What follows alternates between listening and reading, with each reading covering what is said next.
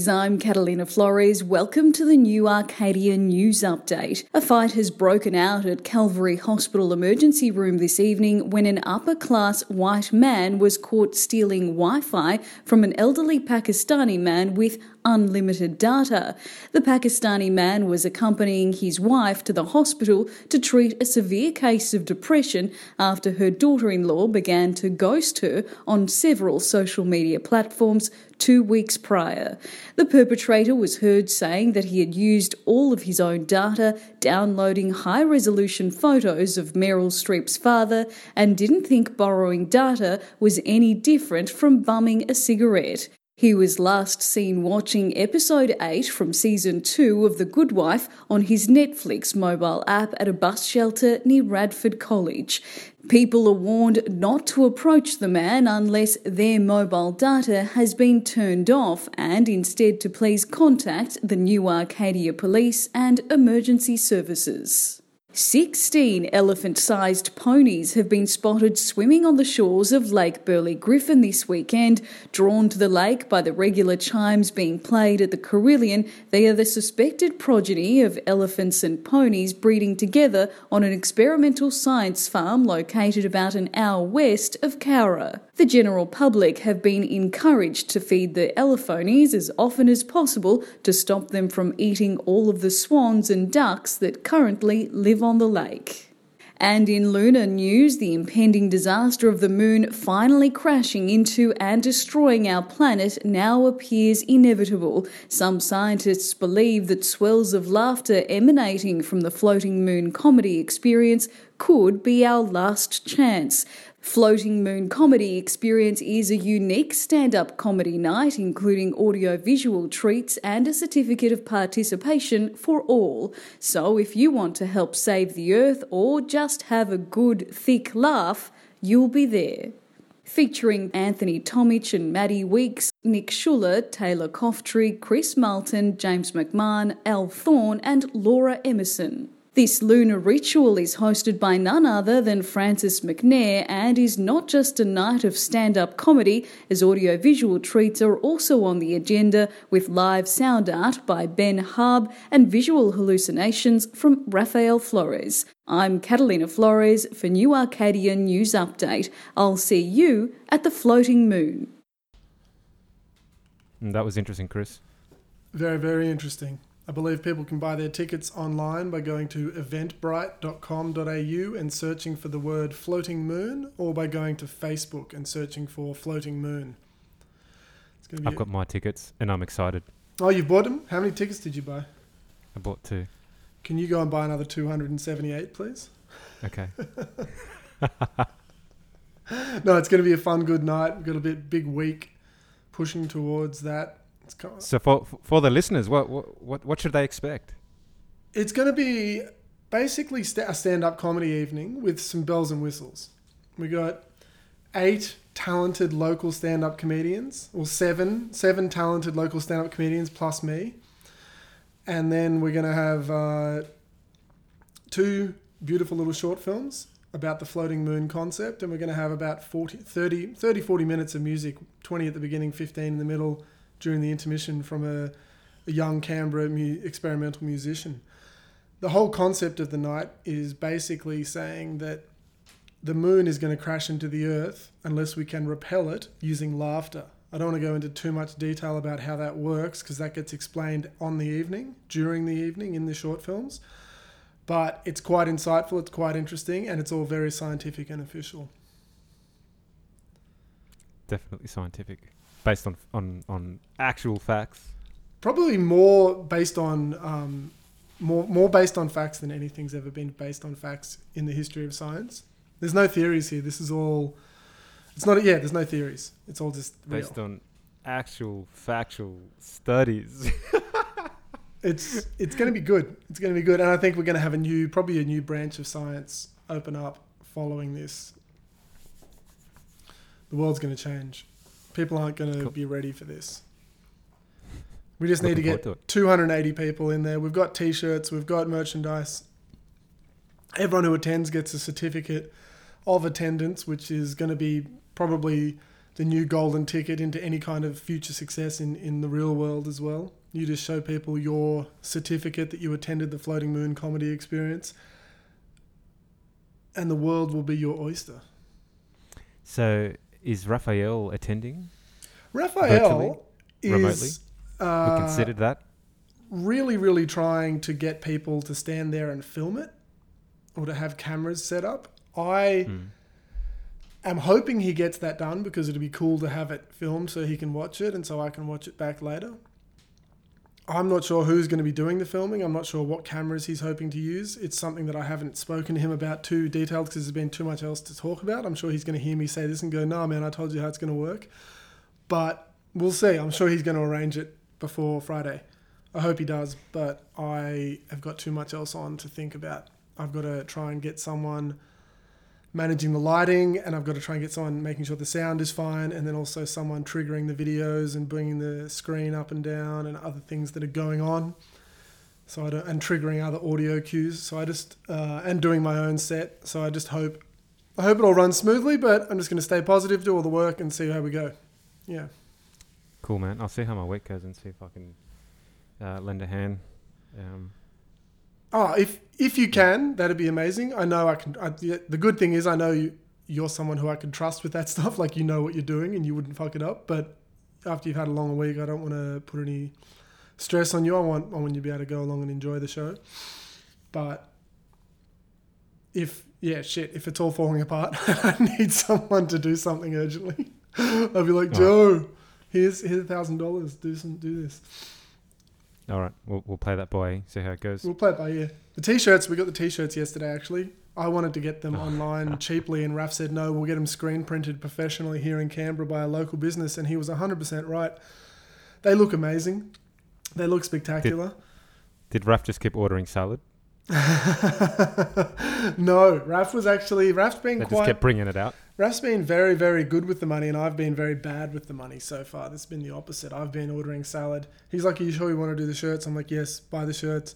Do this, do that. Let's keep going, let's keep going. Another one of the acts, the very, very talented, um, I would say prodigiously cha- talented young comedian, Maddie Weeks. She, um, she is also getting on the merchandise table. She's uh, going to have a, a run of shirts which have a very very cool logo that she's invented for herself on it on the front of it. She collects swords and um, it's basically a t-shirt that has her face on the front with two swords behind it and it says blade university and that's going to be a very hot item on the merchandise table at the show. I'm sure they're going to sell out sell like hotcakes. I think all the shirts as long as we can get the people to the show as soon as they're there those shirts are going to go the shirts are going to disappear the cupcakes are going to disappear good friend shardy from work who's volunteering his him and his wife have a cake business who are a co-sponsor of the event and they're going to have at least 24 custom floating moon cupcakes available for the first people who arrive free for people with a ticket so that's going to be nice that's going to be another little nice touch it's going to be good it's going to be good Cool, man. Looking forward to it. yes Keep saying that, but I am. I know Alf's going to be there. Um, i know that's exciting uh, I think John John would have been there, but uh, he's going to be probably on a plane. Actually, what Actually, country will he be flying to john he's going to uh, Greece. greece Um, and why is he going to greece Because he's a Spartan. because he is john He- he- the greek He's going to. Where else the, could he uh, go? He's going to the hot walls to stop the Persians um, from invading. Uh, if not literally, emotionally. He'll be stopping the emotional Persians. He, um, I'd like to also send a shout out specific, specifically to Shardy's business, uh, the Sweet Tooth. Ah, what is the name? Sweet Tooth Cakes, I believe it's called. Excellent. If you go on, if you go on Instagram and look up at, uh, I'm gonna get the proper proper name here. My phone's taking forever to look this up, but Sweet Tooth Canberra. So if you go at Sweet Tooth with no gaps underscore Canberra, you see some of the craziest looking cakes. They are amazing. This looks like stuff you see on those TV shows. I don't know. I'm going to show It's- this to you now, Joe. That This that is- sounds like a website that I should stay away from. Look at that. Look at that type Ah. of stuff. This is the stuff you see on those Bake Off shows. She's a very, very talented, very like kids cakes, adult cakes. Look at that one there. Oh wow. It's the type of That's stuff awesome. you see in magazines. It's it seems unbelievable, but you can go there. They they do custom orders, cupcakes, Christmas cake, wedding cake, birthday cakes, everything. So if you're looking for cakes, Sweet Tooth Canberra is the one to go to. Looks very good. And another one of our sponsors, soon to open in Mawson, the Tutti T U T T I Delicatessen, run by my good friend Bruno and his brother.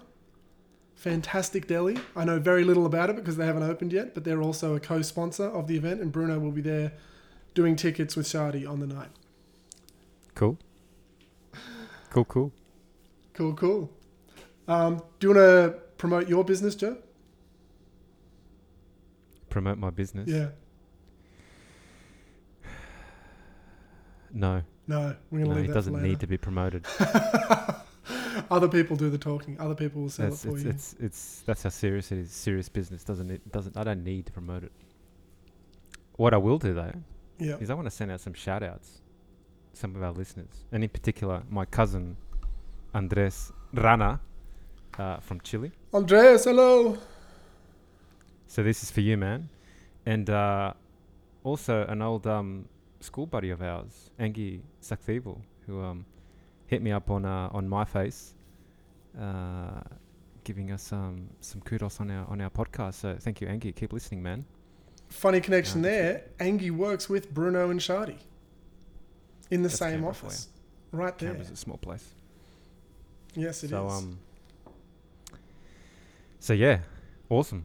Awesome. So, what else has been happening, man? It's been a couple of weeks since we list- did our last uh, podcast because obviously I was overseas having an amazing trip with my lovely, beautiful wife. I think we start with uh, that. I think we start with your trip. Let, let's start with that. What that. day did you fly um, out? uh, I think it was like the 27th or something like that. Um, it's always very exciting to travel um, for those that have traveled. Uh, but damn, it was a long flight. So, Who did you fly with, and where did you where did you depart from? So flew with uh, Qatar Airlines. So they were running a promotion um, for Australian customers, um, and I think in particular for people in Canberra because they're now, I think what is it now, like the third international airline that's now flying out of Canberra. So now we've got, Oh, you flew direct out of Um, Canberra. yeah, yeah. So I mean, bought the tickets for them, but um, so flew from Canberra to Sydney, and then from Sydney to Doha, um, and then from Doha to Paris. But all up, I I think it was about 27 or 28 hours, and the flight from Sydney to Doha alone was 15, which is by far the longest flight um, I've ever been on. It's a long flight, isn't it? It is a long ass flight, and it was just. Q- Qatar's an awesome airline, and they've got like a new fleet. It was one of those big 380 Airbus thingies, but uh, it was just damn uncomfortable, man. Um, and I, I don't think I even really got out of my seat. I was just watching movies, trying to sleep, and, Did you, and did not you go to the toilet at all? Maybe once or twice. Once. So you were dehydrated. Mm, No, I kept drinking water. Oh, Well, okay. Yes. Um, Let's put that in way back, it- perspective. A 15 hour flight is very long. Imagine we all see these films with space travel where they're traveling for like months on end. Or even forget space travel, being on a boat going from England to Australia for I months swear to- on end. I swear to God, I got I got muscle atrophy just from um, atrophied from uh from from that 15 hour flight alone, man. It was it was crazy. I guess at I least, lost like fi- yeah, go on. all my all my muscle mass, like 50 percent. You lost 15 kilos. 15, you lost a kilo an hour. At least on the boat, you'd be pulling ropes and doing work. On a spaceship in Alien or whatever like that, you would have to be doing exercise, all that kind of stuff like they do. I guess they do it on the space station in space, don't they? They have like exercise bikes to maintain their muscle mass. Yeah, weights and stuff like that. Yeah, they have to, or you you you slowly wither away. Hmm. But um, yeah. So long flight. Um, where did you land? got to Paris, the Mm. Charles de Gaulle International Airport? Oh, Really, Paris? um, Paris? really dodgy looking terminal. Um, Dodgy how? the whole airport's been uh, renovated, and I think that's like one terminal that I haven't renovated yet. The rest of it's really nice, but that was was a bit crap. Anyway, Yep, yep. um, waited forever to get our bags. I swear to God, it took like an hour and a half. Oh, and here's the other funny thing: I got a new passport, um, because my old one, you know, expired ten years. Mm. So I got a new passport, and now when you leave Australia through the Sydney airport, it's all electronic. So um, electronic, you know, passport recognition, all that kind of stuff. It's Yeah. all just walk through a, a camera, it takes a photo of you, and boom, you're done. You don't actually talk to any any any people, Wow. um, which also means that they don't actually scan or stamp. Well, they scan it, but they don't stamp your passport. So I had a new passport with no stamps on it. So when I got to border control at Paris, they're like, "Where are you coming from? Where, what what country have you left?" Because there was nothing on it. It was just brand new. And it was just blank. So I had to explain that, and then she wasn't too fussed. And but I thought, oh, here we go again. Because Surely you're not the Normally- first Australian to fly into Paris. Surely they're encountering that all the time and they just ask you just in case. don't know. You would have to think though, right? Maybe it's because where you were flying through from Doha. Yeah, oui, oui, je m'appelle uh, Jose, and then she was like, "Cool," and Cool. Yeah. through. Well, your French is obviously quite smooth and fluent, so with It's- no it's accent fantastic. at all. It's fantastic French. I think it was like I was there like after two days. It was just I was all over it. Yeah, yeah, yeah. Um, so um, got to Paris, uh, drove into into the city. So we were we were pretty much in, in, in the heart of the city.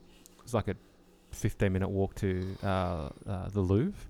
So checked into our hotel, went for a little bit of a walk, then went back and um and just crashed. Man, we were exhausted. Mm.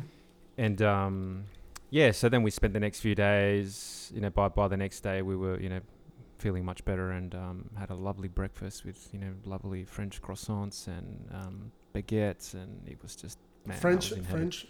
Were they French baguettes? They were definitely French with a touch of um, Armenian and and possibly some uh, I don't know Nigerian um, Yeah. baguette. Maybe Turkish and Italian baguettes as well. Possibly, there's definitely an element of African in it. Mm. It always blows my mind. I don't want to derail the conversation at all. When I see a map and I see how close Africa and Europe are, when I see how close they are, I shit my pants. I go, How are you pretending you're so different when you're literally next to each other? Africa and Europe are closer together than we are to Papua New Guinea. It's crazy. It's fucking insane. It's the way they talk about Africa in Europe and in England when it's right there is the craziest thing on earth. I never ever can reconcile it in my mind because of how much propaganda you get in your head because they talk about it being such a different place because it allows them to act like it's somewhere where they can be different from or differentiate from and exploit. If they said, yeah, it's closer, it's closer to us than northern Queensland is to, to Sydney, then you'd be like, oh, so why are you exploiting and saying all the people are different and going crazy? It's like, oh, we all come from Africa originally. It's so far away. It's just there. Of It's like course, 20 they all come kilometers away. there. Sorry, It's 20 kilometers away. it's it's ridiculous. It's one of the most ridiculous things on the planet. It is sorry, it is the most ridiculous thing of modern society and modern I guess civilization is the inference that Africa is not literally right next to Europe. The way they talk about it. Did you get that feeling growing up? And if you did you do you understand what I mean when you look at a map and go, wait, Africa's just there? What I do remember is in most uh, atlases or, or, or, or globes, Mm. Africa always looks a lot smaller than what it is Yeah, they in proportion shrink it. to. and the US is always a lot bigger. Yeah. Um, but all of that makes sense, of course. Oh yeah, they do that for a Um, reason, obviously. So um so anyway, the Louvre Yeah, that was sorry, the first thing we I hit, did derail you. Go ahead. and and man, that was that was amazing. Just so much stuff. They got to see the Mona Lisa. That's probably the biggest uh biggest attraction there. What are your Um, thoughts? What are your immediate thoughts of the Mona Lisa besides the fact that the one I did's a little bit better? Well, it's very small. Mm. I was more impressed with the huge Delacroix uh, paintings. So, like the very famous uh, Napoleon ones. I think Hong An took some really good photos. I, I took a few too. I think I might have put them up on my face. Um, uh, there's a very famous one, you know, uh, sort of um, uh, highlighting the uh, the moment with the French Revolution, stuff like that. Yeah. Anyway, it's like massive paintings that like go from from floor to, to ceiling. Yep. And he's standing They've there like this. Yeah, Yeah, like yeah, five meters tall. It's, Yeah. it's insane. Yeah, those giant paintings are very impressive. Vis- visually, when you're there, they're amazing. Yeah, it's taken years to um, paint those things, and, and he was very. Um, uh, he did a lot of a lot of work. So there was like one room that was just full of his stuff, Yeah. and they're all like massive paintings. So, yeah, pretty cool. Louvre, the Louvre was cool. Checked out the um, Palace of Versailles.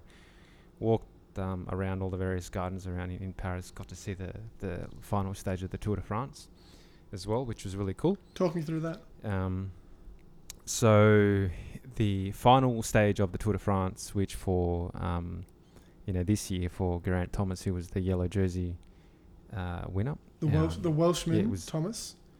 ceremonial. So basically, they they just you know cruise up and down, mostly for the fans. You know, they get to enjoy that moment. Um, there's always, of course, a, a sprint finish to try and win that stage. So the sprinters, there was a, six-man breakaway that went off at the start. Yep. Um, but the cool thing about being um, there is that you, you get to get to see them like nine times. So they were you know looping around. They did nine laps before they before they finished the race. Um, so there was a big build up to it. Uh, a lot of people um, gathering around that whole area around the Champs Elysees, the Louvre, the um, uh, what's it called, the, the Triomphe. Arc de Um, Triomphe. So it's the only race you can go and watch where you see the riders more than once go past you. Pre- pretty much because all every the other other stages, race- you know, Yeah, they just, A to B. Yeah, they just go past and they're done. Whereas you get to see them go past nine separate times, the whole the whole Yeah. pack. ex- exactly. So if you had to pick one, it's basically like going to nine separate races in one in one day. nine nine stages in one day in one stage. Um, so we were there for I reckon. Look, it was like six hours. How early did you have to get there to get your spot? So they didn't come past until like six p.m. 6 p.m. And Is it that late there that they do it? Oh my god! Yeah, we got there just before twelve. I it's never had that right? feeling.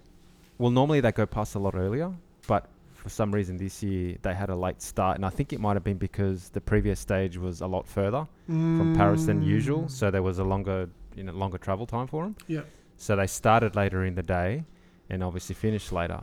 Um, but uh, you know, so at the beginning, I mean, yeah, we had to wait a- and stand around for a long time. But I mean, you know, we were on holidays and we were in Paris, and it was all very exciting. Oh, you're there. it It's the fine. tour. Yeah, the atmosphere would have been getting better and thicker and heavier and Yeah. nicer and you know, fuck it. The the one annoying thing though was Mm. We we found this really good spot, but then we got moved by the police. The police started clearing and, and putting everyone behind the barricades. Typical. Um, so we got moved, and then the um, uh, all the sponsors they did like this big kind of procession of vehicles and throwing shit at uh, uh, like playing loud music and dances and promoting their products and stuff like that. Anyway, these big massive trucks like some kind of logistical group parked right in front of us and was blocking the view Mm-hmm. and there was almost a you know it was almost like a little mini French Revolution right there because people were so pissed off at the um at them just blocking everything. So Are yeah, they always ready to re- revolt? The French are they They're- always like They, they would they were we will swear to God, they were against you? setting up guillotines and everything, you know, getting ready. Um, so so once they cleared the way and the peloton came through, so s- that French cyclist Sylvain Chavanel, who like this was his last uh, tour, and he's Yep. done I don't know like at least ten. So he went first, and that was kind of cool because I've been seeing that dude on the telly for years. So seeing Yes. him ride on his own um, was uh, was just a cool thing to sort of watch in the flesh, and I, I must have been like at least maybe three four meters away from where the riders, so you know really close. Um, What was your so biggest- he went Oh past yeah, go on, go on. But when then the breakaway went through and there was about six of them and then the main peloton and just as the main peloton was coming through a um, six six fighter formation just f- flew past on top with the with the French colors and it was just perfect timing and just the roar of the of the jets and Hong An got some really good photos of that too um, and yeah it was a very electrifying um, uh, just seen, man it was it was it was cool it was really really cool What was the one takeaway? The one thing that stuck stuck out more than anything else from watching the whole trip? No, no, not the whole trip. Just that race. Just sticking on the tour. Seeing the actual riders in person. What did you look at and go? Oh shit! I didn't think about this, but they are. What? how fit they look Mm. They look so lean, so fit. Yeah. That, but but having said that, you could like the pace was was not as quick as I thought it would be, and I suspect it's because it's the last stage and they're absolutely smashed. Even the sprinters, Sagan was like it had like uh, a big crash. Yep. And Yep. uh, and he he looked a lot slower. Like I was when you when you see them on TV, they look like fast and powerful. In the flesh, they just looked a lot. They looked human.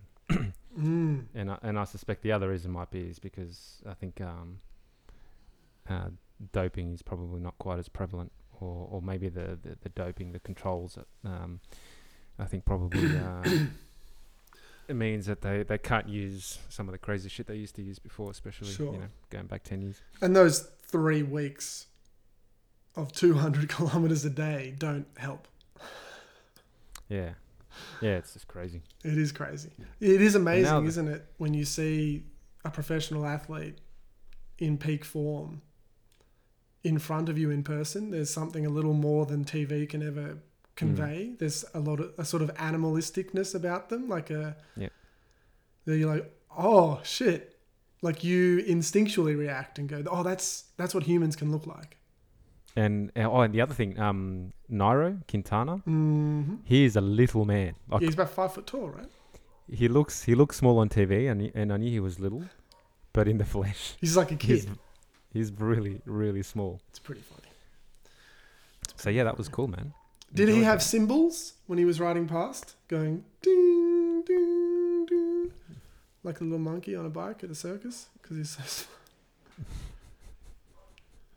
No, no, I think he um, He didn't have that. No. he didn't he didn't have him on the final stage. I think he he, he left him in the uh, in the team bus. He always leaves that shit on the bus. Okay, after the tour, what was next? What did we do after the tour? Like you've seen the following sport, day. you've seen the art. What did you do next? Definitely did the food. Yeah, Um, Bet top three things you ate when you were there. baguettes, French butter, Yeah. and pain de chocolat. Mm. Oh, ridiculous. Wait, no cheese. Cheese wasn't up there in the top three. Uh, definitely got into the cheese, Yeah. but n- Not the as much. w- w- not as much until we got to Saint Jeannet, which is a, a small little medieval town about a 40 minute drive from Nice. So this is the French Riviera now. And we stayed in this little uh, medieval village that, that I think I think that village was built somewhere like in the 12th century. Mhm. So it's old, like really, really old. And a lot of the original architecture is still there. In fact, probably most of it. Mhm. Um, and uh, we stayed in this uh, fantastic little little, little house uh, with an amazing view, and it, there was about a 15 minute walk down to the local shops, and the local shops is basically um, just local produce. So um, one of the things they produce in Saint Jeannet is olive oil. Um, that's the other thing. Olive trees everywhere. They they're, they're like eucalyptus trees here. They're just everywhere Wow. massive ones. Um, the cheese, ridiculous. The um, the the hams and, and the pasta was just uh, all fresh and amazing. We Mm. bought this um, artisan ravioli made by some local pasta maker, and it was just delicious. And like these um, specially made tomato sauces, and oh, dude, I could just go on forever. It was just amazing. Um, and the other cool thing something that um, Joe Rogan mentioned on his podcast about how the like the wheat in, in Europe is is a different strand, Mm. um, not genetically yeah. modified, and yeah, I didn't get any bloating or Really? anything like that from any. No, no bloating. So, are you maybe going to consider buying that flour now and using it in Canberra? Because you can import it. You can get it from certain stores. I know Bruno, who was sp- spoken about before, who's running, is going to have the delicatessen in Mawson. His mum makes all the pasta by hand using Italian flour. She gets all of her her dairy and her like all of her cheese imported from Mm. Italy because he's Italian. And he eats pasta every day, and he never has any issues. Yeah, yeah. It's I'm, an interesting idea. I'm sort of trying to get back into my my um, eating routine anyway to sort of um, sort of lean up a bit, and, and pasta's not one of those things that helps all that much. But How but much we'll weight did you put go. on? Uh, three and a half kilos, I think. Oh, is that it? Did you lose how much muscle did you lose though? Probably a fair bit, So how much Yeah. fat you reckon you put on? Five? maybe. Yeah. maybe. You're looking very fat in the face, I have to say. I'm fat as shit. I'm so fat. When you came on, I was like, "Where's Joe? Drinking wine, Where is Joe?" consuming large amounts of sugar, ice cream, all that. Mm, Mm. Amazing. It was good. It was good. Where was the best ice? Italy. Where was the best ice cream? Um, best ice cream was in Italy. Mm-hmm. Lots of places. Talk me through it. Pretty much all the ice cream there is good. Went to uh, Florence. So we on- once we finished that at Saint Jeannet, Yeah. got got to got to walk around Nice. Went to Monaco as well. That was pretty cool. Yep. Actually, just on Monaco. Um, because you know how they do the Formula One race there every Mhm. year. Do I ever? What is insane is that you, you walk around those streets and they're tiny little streets. Yeah. They're like kind of like walking through like your street. Like Yeah. they're just small. Yeah. and you know obviously um just during the the the, the, the non F1 season um you know very busy and a lot going on a lot of cars and stuff like that but then when you actually watch the F1 race they actually set up the race on those on those roads those exact same roads That's and they're flying it? past at you know ridiculous speeds it's just uh, it's crazy so it's a bit weird like you're there and you're like oh is this it sort of thing Mm. because it doesn't look all that special. But uh, yeah, even I don't know if you saw the video of I put this video up on my Facebook of um, just being in front of the Monaco casino, with, and the F1 cars actually go through there, and that's just a car park like full of you know fancy, very expensive cars, you know, Bentleys, Rolls Royce, Ferraris, Lambos. Yeah, yeah. Um, yeah, so that was all pretty cool to see those things in the flesh. They also had, you know, the smart car, and when I saw it, I, I thought of you Yes. they have like this insane race version of it. And I don't know if it's something that Smart Car make out of the factory, but there were all these little modified smart cars driving around the, the city. The they four two. like, yeah, the Brabus editions, right? yeah, Yeah. yeah, like with with big brakes and Yeah, yeah. Yeah, because the when vo- when they did release the uh the Brabus four you mean the two door one, right? The four two? Mm, Yeah, it's so like one. the four four is essentially a Mitsubishi Colt. It's the same car. My car apparently has smart car branding on some of the parts because it's the same vehicle. Same as the the Mercedes A200 was the exact same car as well. So there were three cars: the Smart 44 Tur- the Smart 44 Brabus edition, and the Mitsubishi Colt Ralliart, and the uh, Mercedes A200 Turbo were all identical. They had the same These- Mitsubishi turbocharged engine in it, all that stuff. These were electric. Oh, so the new ones obviously are different Yeah, technology fully- to 2006, definitely. But fully electric little modified sports vehicles. That's so it's like an electric, like a little mini uh, electric supercar yeah, that's because they had big body kits and bits of bits of carbon fiber and and you know Mm. big brakes and stuff like that. So Well, I have seen, I saw a, uh, a Smart 42 back in the day that had a blow off valve because they were all turbo back in the day. They were like 600 and 600cc one point uh, three cylinder turbos. Yeah. The original 42s. And you could tune them. You could just put a bigger turbo on them and tune them and then put a blow. I remember this little one with a body kit on used to go up and down the place in Macgregor here and just go, "Ew, pts, it's quite funny quite funny to watch because it would just whip around the corners and go everywhere. They obviously are like a little go kart, little two seater. They weigh seven hundred kilos max. yeah, they they weigh nothing. Yeah, Yeah. Um, I And don't know who Max is. Yeah, And the electric ones, you know, with all the ridiculous torque that you get from an uh, an electric motor, Oh. yeah, that would that would just zipping around the place. But yeah, it was pretty cool to see that. yeah, that is. Pretty Um, So then we took a. Hold on train quickly. What was the coolest car you saw? You saw a bunch of supercars. What was the number one that you saw and went, "Oh, Oh, wow"? the yellow Lamborghini Aventador SVR, which Oh, is that's the new one, Yeah, yeah. which is uh, what is 800 horsepower, I think it is, and super super light, and yeah, Let me just make a sound for that. Go on. yeah, just a uh, just gorgeous Just work nuts, of art. Yeah. It's not seeing cars like that in person. Yesterday in um, I was in Western Weston Creek shop, um, Cooleman Court, putting up some posters for Floating Moon, and I saw. I don't know why it was there, but outside the pet barn, opposite on the other side of the road, what's the Mercedes supercar called?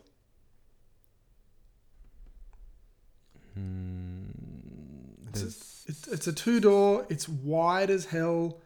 It's It's it just has the craziest. It looks like a, a almost like a cartoon version of a normal Mercedes. Not a GT.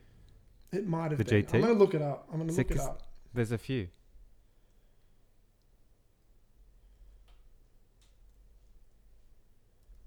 Yeah, it was a GT. It was a, a jet black GT. Oh, in person, I was like, oh, that's too wide to be a car. Yeah. It's it's too everything. Like everything about it. I was like, that is yeah, it was one of those. Sorry, where did you see that? In Weston Creek. With ACT plates on it? Yeah. Bastard. It was insane. Yeah, it was it was definitely this car that I'm showing you right now over the over the video camera thing. That is the Yeah, car. that's that's that's that's that's that's Oh. a GT. What are the specs on that thing? It looked fake. I looked at it and I'm like, oh yeah, that's not a real car. That's too. That looks too cool. You have to. That. What do you do with that? So pretty sure that's a twin turbo V8. Um, 350 grand AMG GTR. Yeah.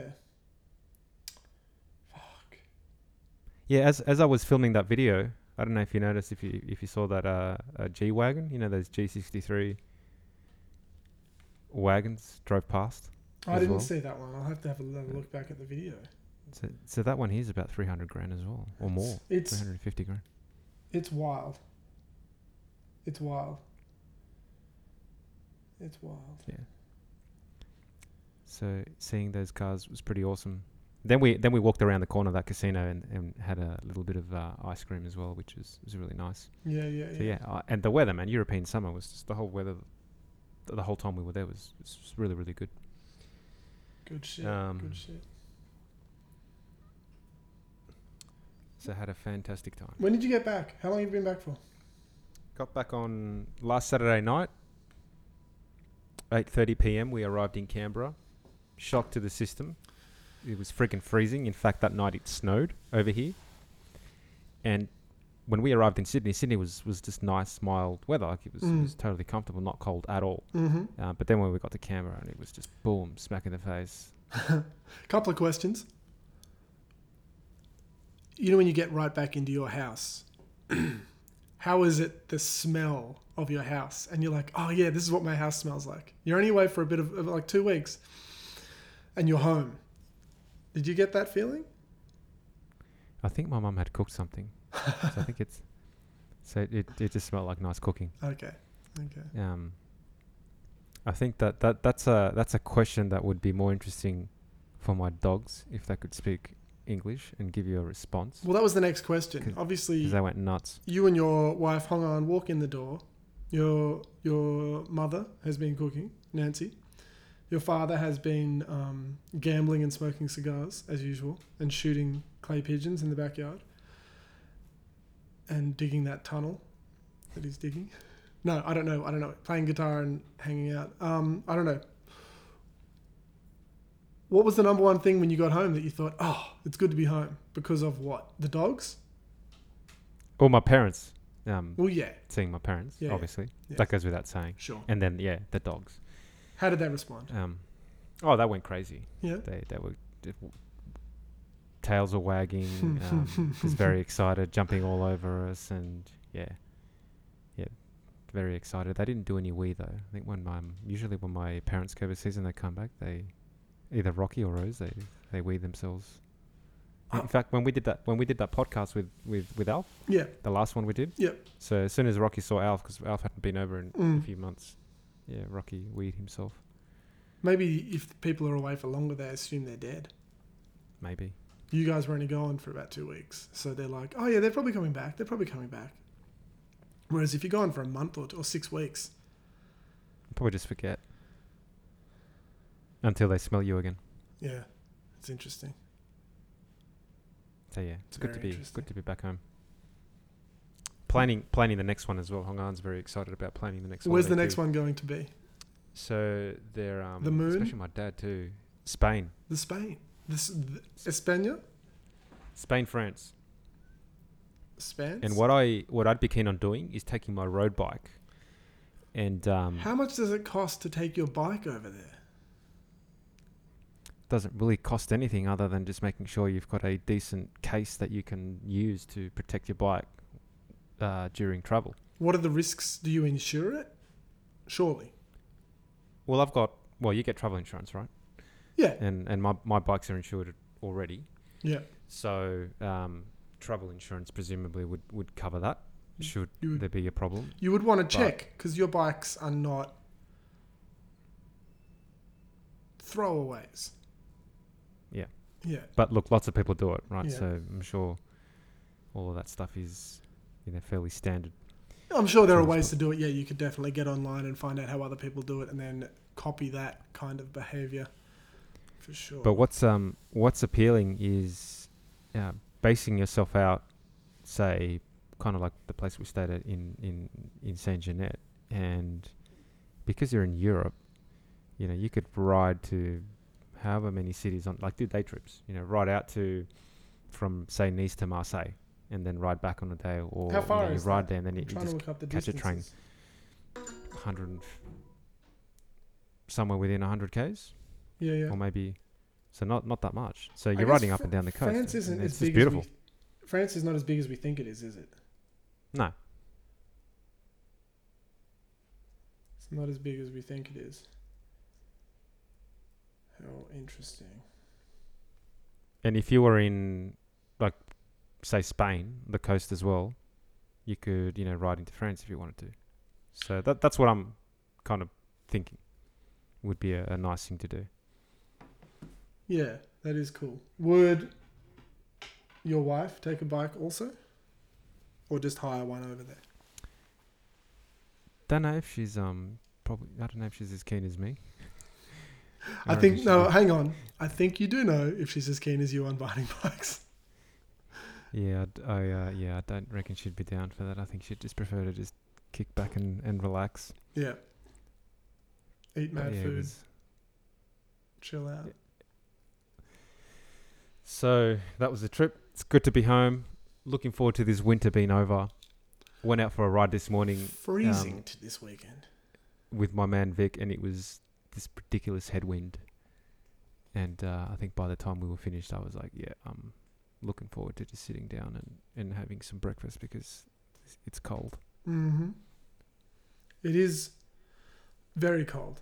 Me this morning, I woke up at seven thirty. Decided, um, oh, I'm going to sleep for a bit longer before I give the dogs their breakfast.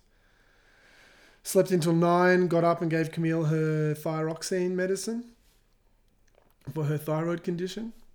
And I said, I'll give them breakfast in a minute. I didn't give them breakfast for like another hour and a half. They didn't care. They were fine. They were just sleeping.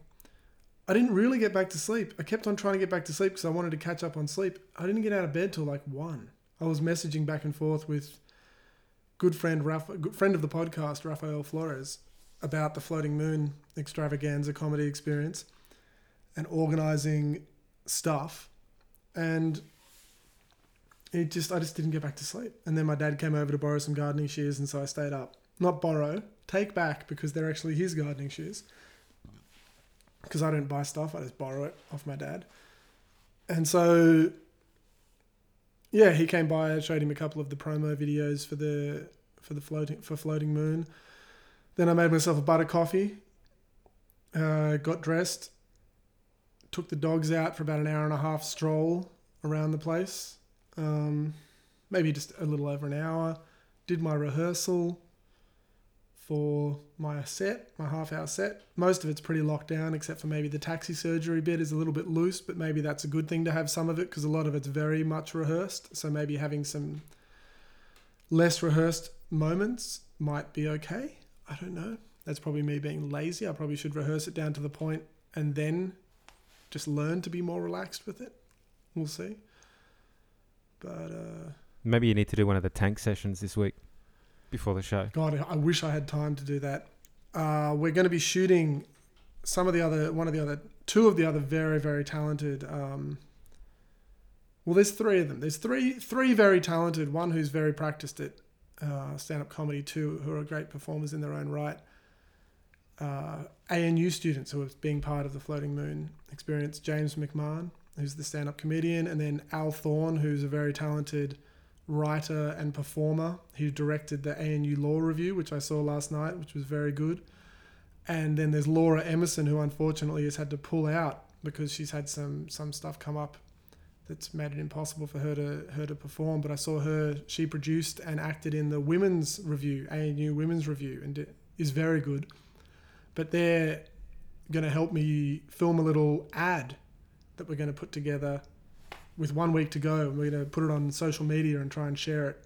A little skit that sort of refers like a viral marketing skit type thing that James has been good enough to write write for us. So I'm going to be shooting that, editing that, and trying to get that up as soon as possible. We were possibly going to shoot that today, but he's just got to wrangle all the cast. So it might be tomorrow night after work that we'll shoot that. And then edit all through the night to get it up by Tuesday and get it shared around the place on social media. So, God, yeah, a float tank sounds great. but I do need to do those though. I still am going to do those. And I'm going to hold them to their word where they said there's no time limit on these vouchers. So help with the creativity. So you need that. You need um you need to start smoking weed. and Joe, you know the you, one thing I do not need is help with creativity. I need help with time management. You, you need. You also I'm need constantly high, and I need something to make me less high, not the other way around. You need to start getting into some alpha brain. Uh, you need to start doing mushrooms. Which too. Joe am I talking to? because all of the things you're talking about seem to give advantages and things that I already have too much of. I need the opposite. I need the opposite. What what the opposite of mushrooms are? I need to eat carrots that make you more like attention to detail. I need things that allow me to plan for one thing at a time instead of trying to fit ten things into the day when I can only f- do seven. Chris, it's entirely possible that. I that believe it's entirely possible. you just haven't thought about it. I love Rogan, man. Speaking of Rogan, Speaking I've been of, trying to listen to his last couple of podcast episodes, and they say they're unavailable Which ones? on iTunes. Which ones? On iTunes. Like the last three. The last one I heard. What was are the last like three? Macaulay Macaulay Culkin was I've the, listened the to last that. one that I was able Have you got the latest version of iTunes? yeah. Well, my phone keeps itself up to date, right? So Does yeah, I don't know what's going. Do you on. just do you just So- leave it automatically updating? 10th of August, Jimmy Dore, Henry Rollins, none of those work. So Doug Duran and Okay, Brian listen to Richards this. are wrapped up. Like we were like there for like five, six weeks or something. So what episode's that? That's Macaulay Culkin playing. yeah, so that works. Yeah. I heard that one. Yeah, none of the other ones work. I don't know what's going on. Um, I've listened to the Henry Rollins one. the Jimmy Dore's not working. Maybe I need to. Have you restarted your phone recently? Henry Rollins oh, is now it's working. Henry Rollins is a great episode. That's No. working. Jimmy Dore, I just listened to today. They're all working. Just restart your phone. I have. Have you double Yeah, checked to see if there's like a system update that you haven't done? Yeah, I've checked all of that stuff. Okay. I think. I think maybe I need to um, maybe remove the podcast and re-add it, perhaps. I don't know. Maybe. I don't know. Maybe just try and. There's other ways to listen to it. Just listen to it through a different way. Those episodes. If the other episodes still work, who cares? Listen to it through SoundCloud or. Yeah, I just. I guess I haven't really looked into alternatives because I just like the convenience of. Um. Yeah, don't know. Have you ever thought Mm. about the fact that the word alternative, if you split it in two, says alter native? So you're altering the natives? So there's a native situation, which is the normal, the traditional, few of those the words. thing that's from there, and then we're changing it. And we just say, oh, There's a alternative, alternative, alternative music, alternative cooking, alternative comedy. Speaking of comedy, uh, or, or, or, continuing our conversation on comedy, Mhm. um, Who is America? Sacha Baron Cohen's uh, new show I haven't seen a minute of it. is insane. I'm still going to watch it, but I'm going to watch it after the floating moon. what are you thinking of it? No spoilers. Well, Look, some of it is really really funny. Some of it is just is just so crazy that I much? that I uh, it's it's not funny. It's just wow, like that's just nuts. Mm. Um, I guess uh, I think the way that I described it to you when I mentioned it, it was, I think uh, I think I said like Bruno on steroids, like just you know, turned up about times a thousand. Yeah, it's totally nuts, but good. It's funny He's that, that he's gone back to doing that type of show. Obviously, he's had a few failed movies since then. I haven't watched The Dictator. I've bought you a copy of it and I haven't watched it yet. From all reports, it's got some funny moments, but it's not a very good movie. I believe that. But I need to see it for myself, obviously. But I think he tried to. He was going to be in. I think he got more disillusioned by the whole film world and the way it works. He was going to play Freddie Mercury in the Freddie Mercury biopic. But you know what happened? Nah, I- The he actually looks like Freddie. he looks like him. He's a great actor. It would have been spectacular. You know what of a lot more like the guy they actually picked. the existing members of Queen insisted that Freddie and Freddie dies halfway during the film, and that the movie is about Queen, not about Freddie, because they're all just as Ah. important as he is. The most delusional. Every single band that you hear about's like that. It's like, oh, you don't get it. Like INXS, Queen, all of them. You guys might be super talented. You have not had a hit since that person died. That's not an accident. You guys don't matter the way the band mattered because that person mattered. But they're all so bitter, so just blind to reality. They're like, we wrote the songs too. Sure, you did. But there was a unicorn in front of your band, and they were the reason you guys were megastars. As soon as they died, you get to keep touring, playing the songs that they, that person, the dead person, sang for you. Let the movie just be starring him about him. If it's super successful, make a sequel about you touring the world, disgracing the name of your old lead singer, making money, staying rich by singing songs, getting someone else to fill in and sing the songs for you. It's, oh, it makes me, it doesn't make me angry. It's just shitty that that movie would have been great and now it's not going to be. But how many movies are there now? The list is endless of movies that you don't get to watch because someone fucked it up with their ego or ulterior motives. Terminator. Exactly. Although Terminator 3 is coming out. James Cameron's Terminator. making Terminator 3. Yeah, the remake. You know what I was watching? Um, Well, it's just the 3 make. It's the first one. the others don't I exist. watched. Uh, well, I was sitting down chilling at home earlier this afternoon, drinking a latte, Mhm. watching Dredd. Oh, yeah, I watched that about a week ago. It's amazing. I think that's like the maybe the third time I've seen it, Yeah. and i I enjoyed it this time round than previous um, Yeah. screenings of it. It's a fantastic movie. It, it bears repeating. It gets better with time the more you see Yeah. it. There's a lot of detail and a lot of good stuff in it. uh, there isn't like a single bad thing about it. Like I was Mm. actually trying to pick annoying things, like just from, from the from the from the comic book, Mm. and they stay so true to to that world. Quick It's question. Mm. Comic book films are everywhere. Is that the best comic book film that's come out in this latest, like, oh my good, comic book films are everywhere era?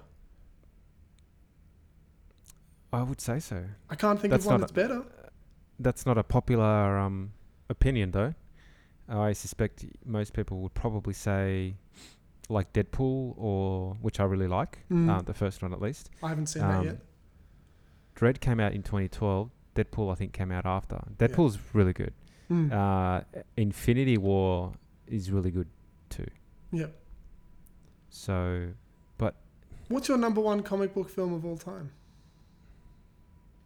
it's probably got to be Dredd. Mm. Mine like it's that good. Like after after watching it today, I'm thinking back. Yeah, it's just it's yeah, fantastic. mine's probably 89 Batman. Keaton, Nicholson, Mm. Basinger. I That can't go past Tim. that. Tim Burton. What's his face? Yeah, Yeah, Tim Burton. I can't go past that. That because that to me is not just a comic book film. That's as good. I mean, Dredd is like that too. Dredd is just a film. It, it sort of goes outside of the oh, these are comic book films. It's so. What's the worst comic book film you've seen? Oh god, there's a few of those. The Phantom. That's the answer. For everyone, even if they haven't seen it. Do you know? Do you want to know Who- why? Who played the Phantom? Billy Zane. And it wasn't Zane. his fault, but let me tell you this. What is the number one thing that you never see in the Phantom comics? His Dunno. face. Ever. He never takes his mask off. Whenever he's a human, he's got a hat and thick sunglasses on. You never see his eyes. You never know what he looks like. In the first five minutes of that movie, they show his face, and it's pretty much all his face for the whole film.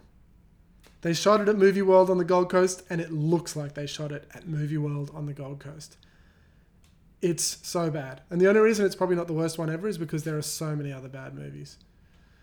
There are so many ones I haven't even seen. Yeah, there's there's plenty. I think most of them, most of the comic films fail to really yeah, just depict the world Mm. accurately enough. At least not in the way that I imagine them Yeah. in my head. Dredd does a good job of that, Yeah. and that's probably the main reason why. And Karl Urban, like the perfect Oh. Dredd. Well, there's, He there's does a great acting all the way through the film. Every actor, you can see all the South Africans putting on American accents, but it's still good. The they're going to make okay. So I think from what I've read just very recently, Yeah. they were thinking of making a sequel, and and There was a massive That was- petition. I signed it and tried Yeah. everything. I bought multiple copies of it. Yeah. and um, I don't think they're going to make the movie. Instead, they're settling for a TV show. Netflix, right? um, Netflix or Amazon, one of the 2 Mhm. Um, Karl Urban's on board, Yep. and they're just finalising the agreements. When they actually start filming and releasing it, yet to be determined. But they've apparently written two seasons of it, and they're intending to do at least six. Is it going to be done like Blomkamp is still on board? Like his his because it was his team. Like you know why it looks like Elysium and District Nine and all that is because they shot it in South Africa using his crew. Andrew Garland's involved Oh, he because he wrote the screenplay for. Yep, and yeah, yeah. he's, He's he's done lots of good stuff. Yeah. Um, he's he's brilliant. So so yeah, um, and it's going to be based all on the on the 2000 AD series, and there's just so much. Oh, so much there. material. That'd be great if they just released six seasons, ten episodes each, an hour per episode, basically five five films per per season, but with a bigger overarching storyline, overarching, overarching, overarching, overarching. Be good. Be good to see. Looking forward to that. Mm. You know what I think stops a lot of comic book films carrying the spirit of the comic? Aside from being different from the comic? I think it's. Uh, yeah. studios, Well, that's it, yeah. Hollywood. Comics are very much one or two people's vision pushing through, and these movies are 30 people getting input, and you lose all of that clarity and all of that vision. They become cloudy, you know? Inconsistent. Well, they like to play it safe, man. I mean, they, you know, money. Yeah. That's what it comes down to. Um, Money and agendas and all of that stuff. yeah. But then again, these things, like when it's done properly, they're usually successful. Oh, well, they're successful So like, as a piece of art. I think they worry about the success of them as a piece of propaganda, also. well, look at uh, Blade Runner. Yeah. Um, they were concerned with it because I think it only just broke even after the first couple of weeks, but now it made what like half a billion dollars or I something think like it's that. made a lot because it stayed in theaters and obviously it's sold a lot of Blu-rays. I don't think people realize it's still full price months now, months and months later. We saw that. How long ago did we see that? So good. Uh, eighteen months maybe. no, it's nowhere. It's not over a year. No, I think it has been, dude. It'd be a year. Let me look It- up the it was- release date. What are you? When are you saying? definitely last summer, Eighteen months. It was early Oh, last year, No, no. or late the year before. I'm saying September last year. Blade Runner 2019. 2049, sorry. Release date. It came out 5th of October last year in Australia. Feels like feels like ages ago. It does, doesn't it? I've had it on Blu ray for a while. I remember uh, it didn't. It had to have been that late though, as well, to an extent, because I wanted to buy a copy and take it to the Northern Territory to show Anna, and it didn't. It wasn't available to buy at that point. So it's only just become available to buy. March, April, May, possibly. Denis Villeneuve. Well, that's the reason it's good. Let's be real there. He is such a good director. He's one of the few directors who can make films starring actors I don't like and I still like the film. Like Arrival, I don't like that pumpkin headed absolute loser. What's his name? Jeremy. Jeremy Renner. Oh. Jeremy Renner. Yeah. I don't buy him. Every single film I see him in, I just see this little pumpkin headed. He looks like his head's made out of a pumpkin and he acts like it. And I'm like, oh, pumpkin. And he acts and I'm like, oh, I hate you. But that movie is still, I still like it. It's a great movie. Takes a lot. So his next film. What Dune. is it? Is that his next film, definitely? Or are you, do, you doing one before? I have no idea actually. Let me check. Um, Let me check. Denis Villeneuve, so this is March 2018, says his Dune adaptation will be two films, maybe more. Good. Good. The director also says he expects production to take two years. Yeah. Okay, so So that is good. Upcoming projects Dune and Cleopatra. Dune is in production.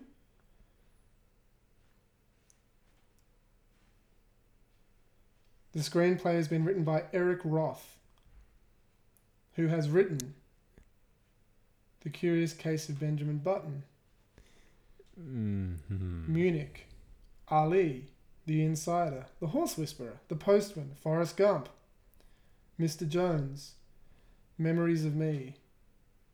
Oh, he wrote, So- guess what? He was the uncredited writer of 1979's The Onion Field. So it'll be okay now. That's good. Oh, So they're all they're all big movies. The Drowning Pool. Ali. He was the uncredited ghostwriter on that. Yeah, he's I done a lot Ali of big was- films. Ali was brilliant. Um, I know you say he was brilliant, but do you really know? do you stand there not thinking about how brilliant it is? I can't do that voice anymore. I think a lot of that has to do with the fact that Michael Mann made those movies, and he's he's uh, he's a boss too. Mm. Well, he gets to use his vision. So if you like his vision, at least it's a single vision. It's not a. He's a big enough name to not let too many people get in there and thicken him up. Yeah. So Villeneuve has cast Angelina Jolie to play Cleopatra in the film he's oh, making Oh God, after Dune. why her? That's not believable. But I guess you need a a big name You definitely got to cast a big name white person for a Hollywood make- version of Cleopatra. You can't cast To get the funding. Egyptian. Get everything. Like you're not going to get anything without. Like if you cast an unknown Egyptian actress.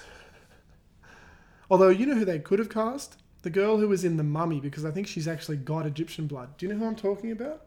The new version of the Mummy. What was her name? No. Look her up. I'll tell you who it is. I'll tell you the name, and you just look up her name. Sofia Boutella. Do you know who she is? Nope. Look her up. She would have been Oh yeah yeah yeah yeah. She was in um Cleopatra. Can you? she think- was in Kingsman. She was in a lot of stuff. She was in yeah. You seen Kingsman? No. That is good, man. It's just like a crazy Bond, like a crazy action Bond. That's how I feel when I watch that movie. Yeah. It's just it's just a crazy crazy movie. I actually watched the um I hadn't seen the, the sequel to that, but I watched that on the plane on, on the way home. That was that was good. Yeah. I wonder if Sofia Rec- Boutella is that. a rich kid.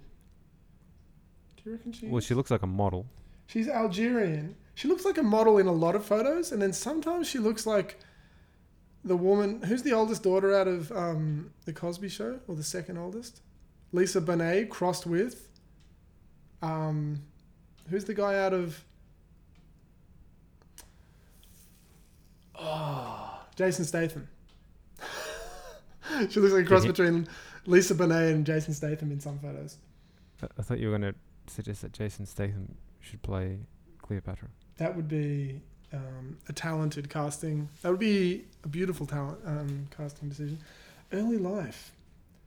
She's Algerian, daughter of jazz musician Safy Boutella. Her mother is an Algerian architect. She started classical dance education when she was five. At the age of 10 in 92, she left Algeria with her family and moved to France, where she started rhythmic, rhythmic gymnastics and joining the French national team at age 18.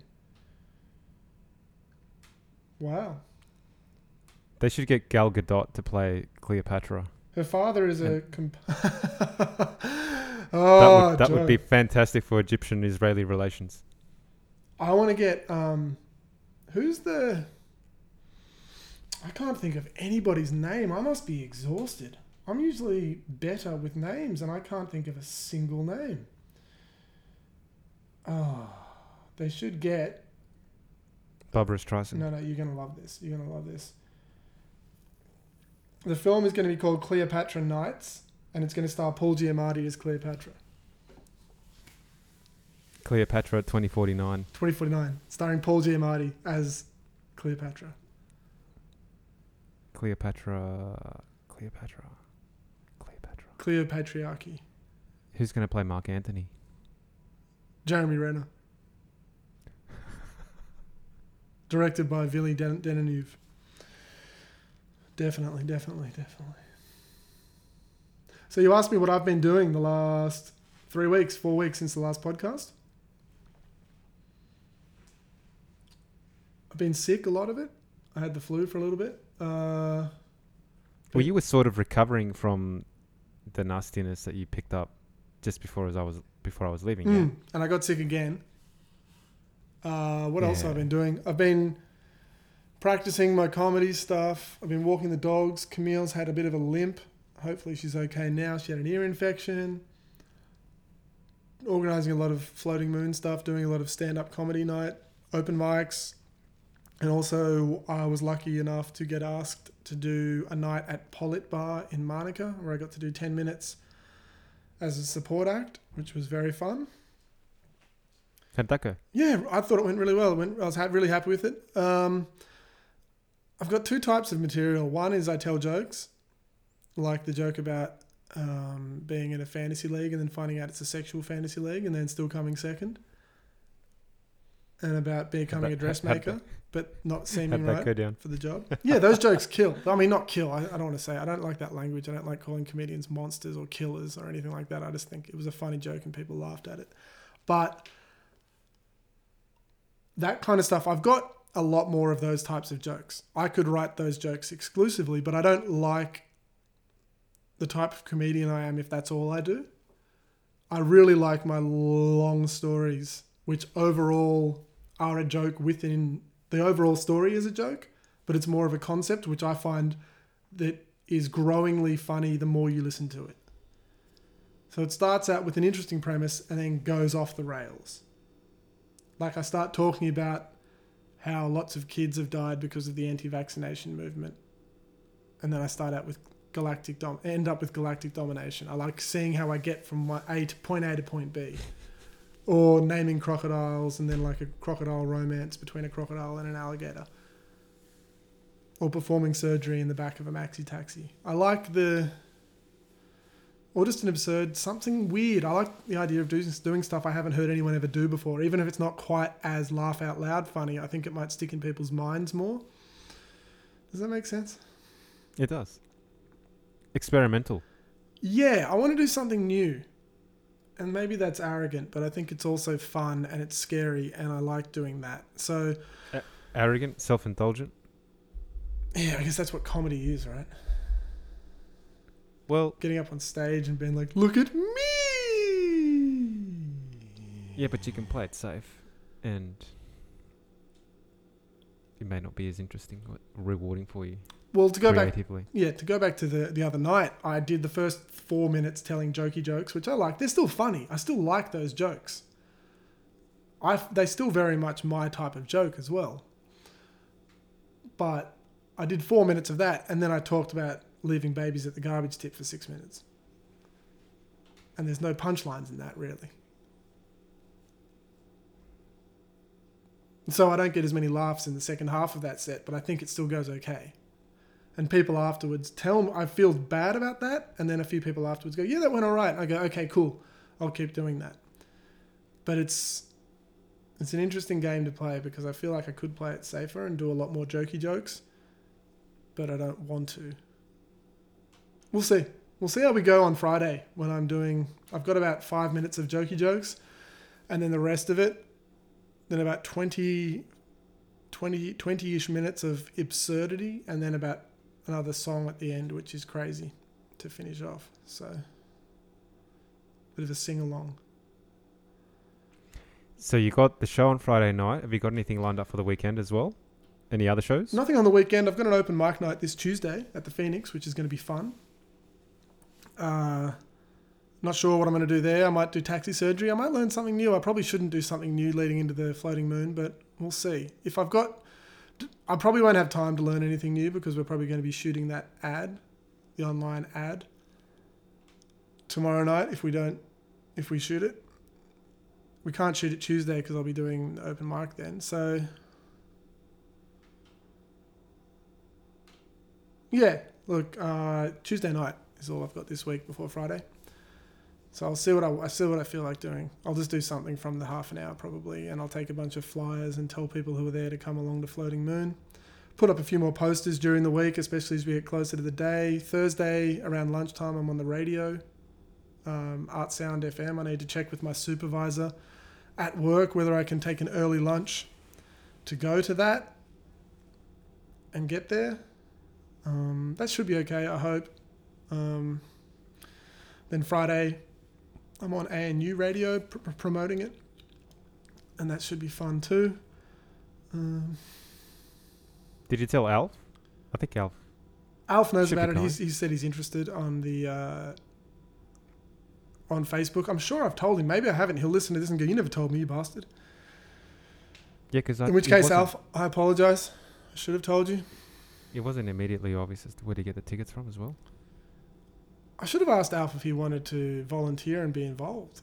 Alf, if you're listening to this now, are you interested in um, being a part of the show and like triggering lights or sounds or anything like that? Or triggering the videos? If you are, hit me up. I might send you a message separately anyway, mentioning that I've mentioned it here, but I just didn't I didn't think. Because you're obviously very he's obviously very good at that stuff. So he's very Yep. and computery. So I actually can't think of anyone better. And all volunteers get an amazing floating black floating moon T-shirt to wear on the night and keep for the rest of their life. Alf's got plenty of experience with the sound stuff as well, so Yeah. Yeah. Yeah. God, I'm an idiot. Thinking shoot him a message, I'm gonna shoot him a message right after this. dude. I'm gonna go get some dinner because I'm hungry. I was gonna say you look hungry. We should finish wrap this up. We should. I was thinking we should go for another two hours, but if you're gonna be hungry, there's no fucking point. What do you got coming up this week?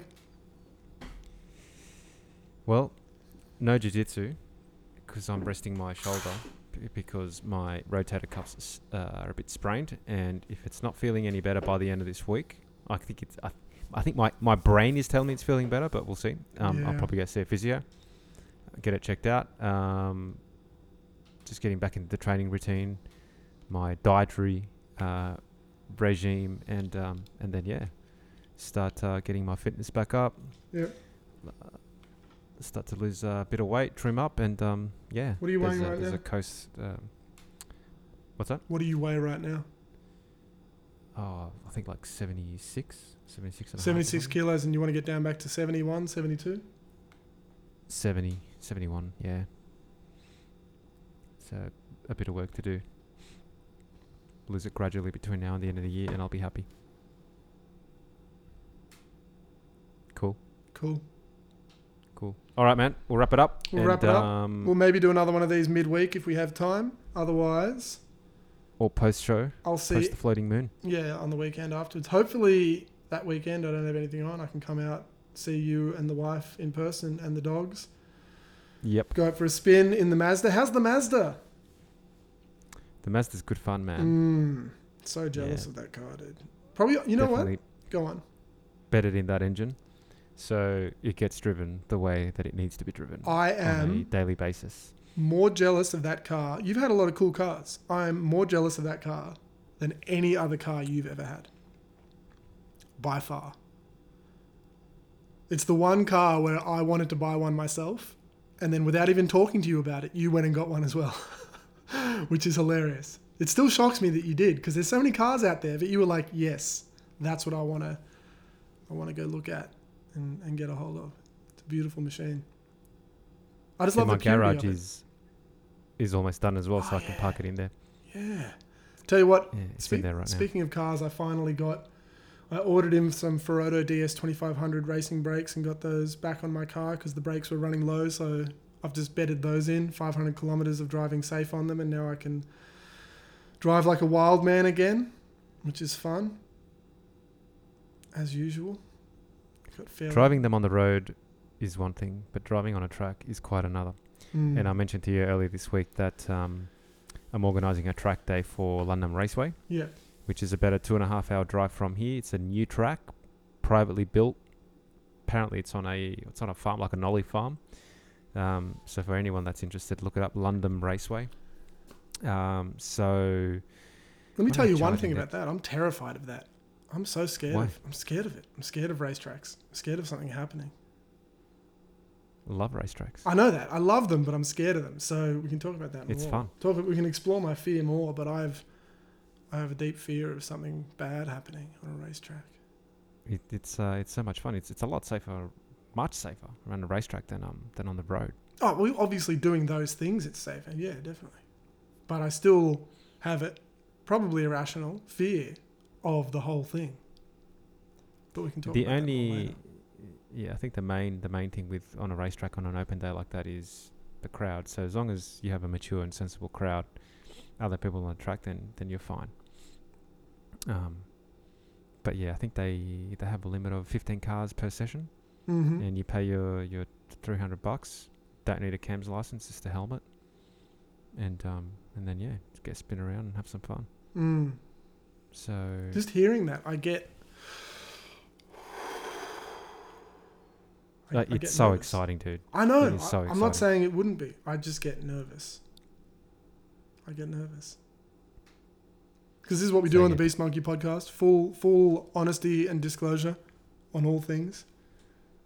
So the plan is to do at least maybe at least one, hopefully two before the end of the calendar year. Yep, Track days.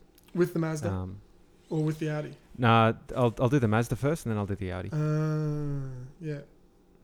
I think the Audi would be maybe more fun, but the Mazda would require more skill.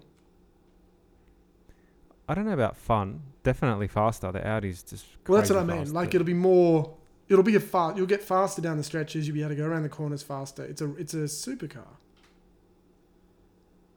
It's almost got 300 kilowatts. It's like a 400 horsepower monster. check out the racetrack, man. It's a really What's it really called? nice track. Technical. Luddenham. L U D D E N H A M. Yeah. Yeah. Cool. So more on that as I get things organised. Getting a bunch of people. Ideally, it would be good to get a bunch of people that I know, so that we can actually book the track out for a private session. See, I'd be yeah, I'd feel more comfortable with that. I guess immediately. I'd also feel more comfortable. I don't know. The more I think about it, I'd want to go and just pay the money and drive my own car, take the Colt around. I mean, that's what it's there for. It's a sports car. I want to see what kind of Hmm. times I can put out in it. You know? It, it's just fun, dude. Yeah. Just fun. Oh, Being yeah. able to drive. I know it's fun, but your car at full speed around a track. Yeah. You know what's funny? Last time I played basketball, two times ago that I played basketball, I hit my hand. Very end of the game, we're down heaps of points. There's no way we're going to win. I drive and dish, and someone jumps up and fouls the shit out of me, lands on top of me, and his forearm comes crashing down, like the, into the hard bit of the outside forearm, right into the delicate part of my hand across here.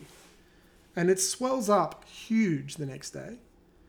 It's not hurting now. I had the doctor look at it. He said he doesn't think it's broken. He did all the different tests you do to check if it's broken.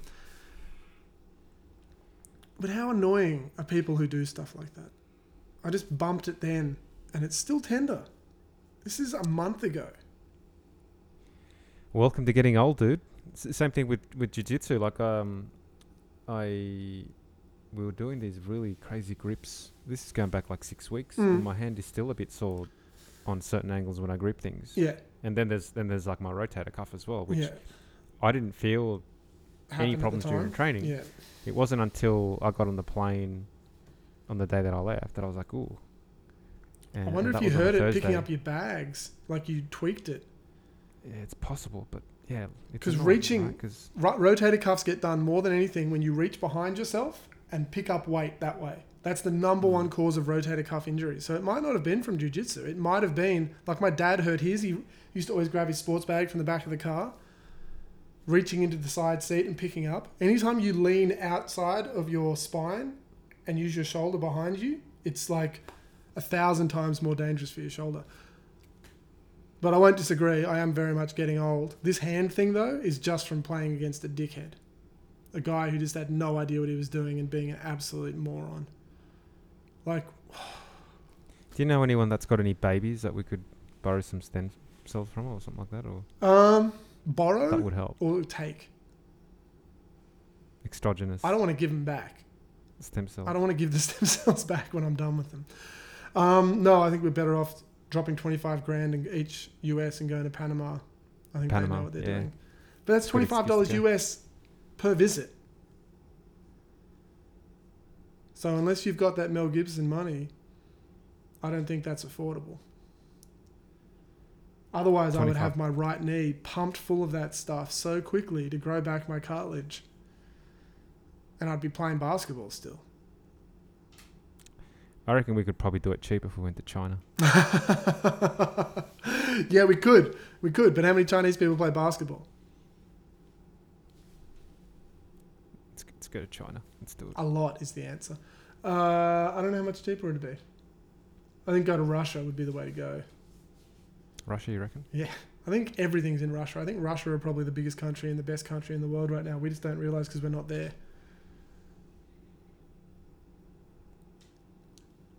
Russia. Cool. Russia. All right, man. Cool. I'm gonna go eat because I'm Go eat. hungry. Say hi to your So- parents and your wife for me and your dogs. Will do. Say hi to the uh, to the kitties, uh, Camille and um and uh, that little man Gorman. There they are there. Tell him tell him what's up. They're just sleeping. I've got the heater on quite high right now so I don't get sick. They And the relaxed. dogs have had their walk in the cold and so they're just sleeping ready for D double D I double N E R very soon. I assume your dogs have eaten already. The, All right. Uh, I'm gonna go. cool. I will Well- talk to you soon. You uh, enjoy the rest of your week, and uh, yeah, we'll uh, catch up again this weekend. I'll see you with the floating moon. I'll see you at the floating moon. Goodbye. Bye. You will see me. I'll see you then. Everybody else, everybody else, go to the Floating Moon. Check us out on Facebook, Floating Moon, eventbrite.com.au, Floating Moon. Get there, check it out, see what's happening. Be a lot of fun. Probably the best night of your life, I'd say. Floating Moon. Check it out. Bye.